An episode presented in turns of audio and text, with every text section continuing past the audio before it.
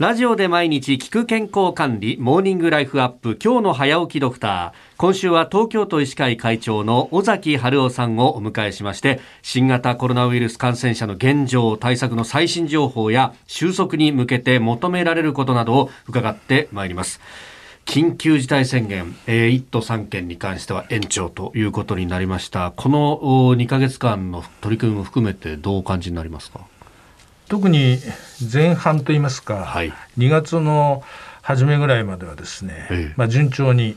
患者さん感染者もですね数が減って、はい、まあ、ずっと7割減ぐらいのペースで、ええ、7割減では3割減ですかね、大体70%ぐらいの状態で増加率が推移して、はいえー、下がってきたんですけれども、まあ、このところちょっと下げ止まりをしていると。そしてでも入院患者さんが今大体1500人ぐらい、はい、それから重症者の方が50人ぐらい。から自宅待機自宅療養をして1000人ぐらいですね、はい、ですからかなり数としても減ってますけれども。ただ冷静に見てみますと11月の中旬あるいは後半ぐらいの数字でまだ言ってますのでこのままでやはり解除するとやはり、えー、11月にああいう状態から12月、はい、1月とぐわっと増えてきましたから、えー、同じようなことがまた起きる可能性もある。つまり早期にリバウンドしてしまう可能性もあるので、はい、まあ、そういった意味では延長していただけるということはですね、うん、あの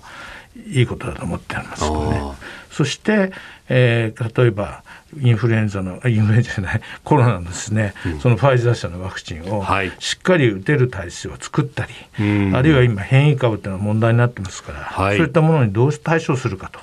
いうことを考えていくと、えー、もう一度感染を抑えるという状態に、えー、みんなで頑張りましょうということだと思うんですけどね。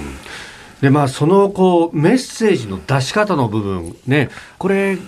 そういうのって、ある意味のこう政治の責任の部分も大きいんだろうと思うんですけれども、うん、何かこう、数字のエビデンスみたいなものっていうのがどこまで示されてるのかなっていうふうに、なんか感じてしまう人も多いと思うんですが、これ、数字としてというか、まあ、出てきてるものは、まあ、現場でやってらっしゃるといろいろ思うところあると思うんですけども、いかがですか？そうですね。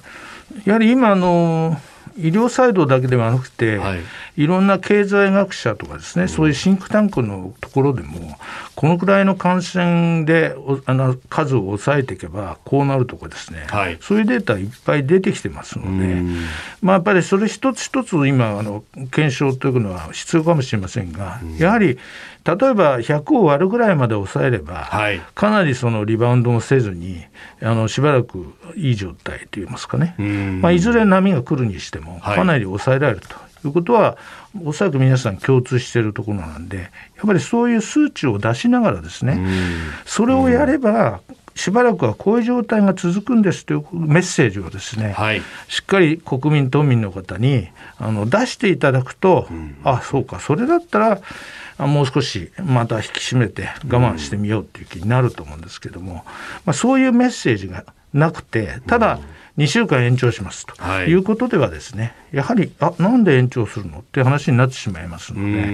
まあ、その辺のやっぱり訴えというのはですね必要なんだろうなと思います。何かねあのこれ緊急事態宣言が解除してもコロナがなくなるわけではないと、だからこう気持ちの部分でこの感染予防とかっていうのはずっと続けていかなきゃいけないんですよね。そうなんですよね。やはりあのこれはもう世界的に見ても、はいやはり今の状態であればワクチンができて、また有効なある程度重症化予防する薬ができたりすれば、それなりに落ち着いてくる可能性ありますけども、はい、まあどうしてもそれにはまだ1年2年っていうがかかるわけで、まあ、そういう長期戦をですね戦うにおいてやはりどういう目標でみんなが頑張るのかっていうことをねやはりこれ国全体で考えていくということが必要なんだと思います。はい